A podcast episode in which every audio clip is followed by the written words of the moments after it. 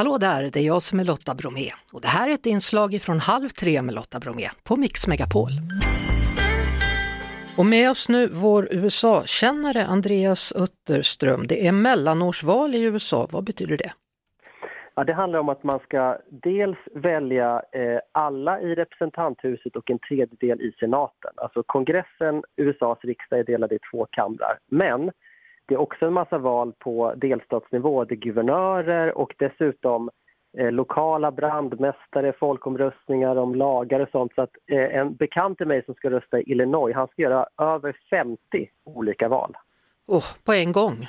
Ja, och det kanske är en förklaring till att eh, valdeltagandet är ganska lågt. Dels det här, sen att man måste vara registrerad, ta ledigt från jobbet, beredd att stå i kö om man inte förtidsröstar eller poströstar. Mm. Det har varit eh, ovanligt många förtidsröster i år den här gången då? Mm. Och många spekulerar i om det beror på att det är många kvinnor som har blivit upprörda över ändrade abortlagar och därför röstat på Demokraterna, men det, det vet vi inget om. Eh, just nu är vi inne i ett skede där ingen vet men alla spekulerar vilt. Mm. Man brukar kalla det här mellanårsvalet då för ett slags betyg på den sittande presidenten.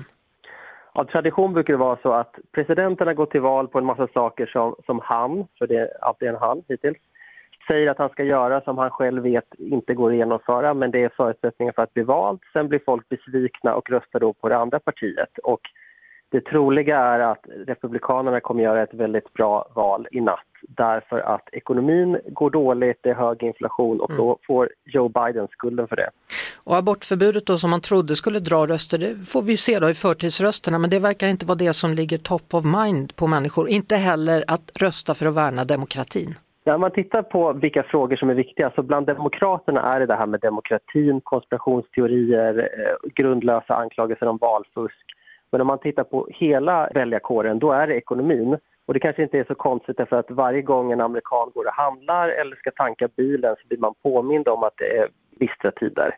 Och då kan man tycka att det är lite orättvist att ge Biden skulden för det, men presidenten tar ju åt sig äran för ekonomin när den går bra och då är det också rimligt att de får skulden när den går dåligt. Och över alltihopa så lyser president Trump, höll jag på att säga, men det är frågan om han har släckt lampan eller inte. Han, han stökar i vilket fall runt hela tiden här och nu har han bestämt sig, nu ska han ge något svar här om några veckor.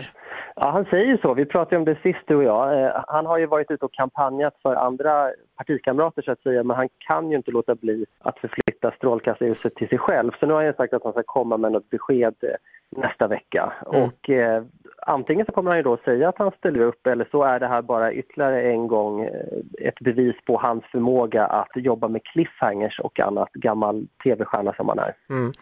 Den enda han inte har kampanjat för då var Ron DeSantis och det är ju intressant. Ja, för DeSantis i Florida är ju en av dem som vissa kallar för Trump without the crazy. Alltså han är trumpist men lite light.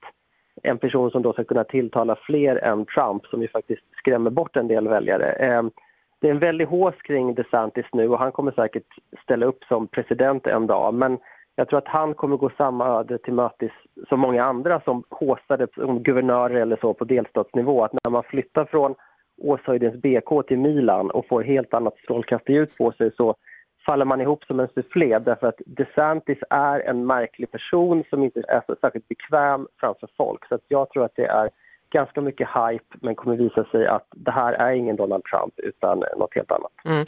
Imorgon hörs vi igen då Andreas, så får vi se om vi har fått någon ledtråd åt vilket håll det här kommer gå. Det gör vi, så får vi se om vi vet vem som vann eller om vi åtminstone vet vilka konspirationsteorier som visar sig mest gångbara när det gäller valfusk. För det, det, det är en sak som är säker, det är att de kommer som ett brev på posten. Ja, det är inte klokt, det, det har ju redan börjat det också. Ja, det för mig som USA-vän är det deprimerande att se hur den här supermakten är på dekis och håller på att förgöra sig själv. Men, men så illa är det och det är deppigt men eh, en del av politiken där borta numera. Tack så mycket Andreas Utterström. Då hörs vi imorgon då när vi vet i alla fall lite åt vilket håll det kommer gå. Det gör vi. Tack så mycket. Vi hörs såklart på Mix Megapol varje eftermiddag vid halv tre. Ett poddtips från Podplay. I podden Något Kaiko garanterar östgötarna Brutti och jag, Davva, dig en stor dos skratt. Där följer jag pladask för köttätandet igen. Man är lite som en jävla vampyr. Man har fått lite blodsmak och då måste man ha mer. Udda spaningar, fängslande anekdoter och en och annan arg rant. Jag måste ha mitt kaffe på morgonen för annars är jag ingen trevlig människa. Då är du ingen trevlig människa, punkt. Något Kaiko, hör du på Podplay. Därför är gardinerna.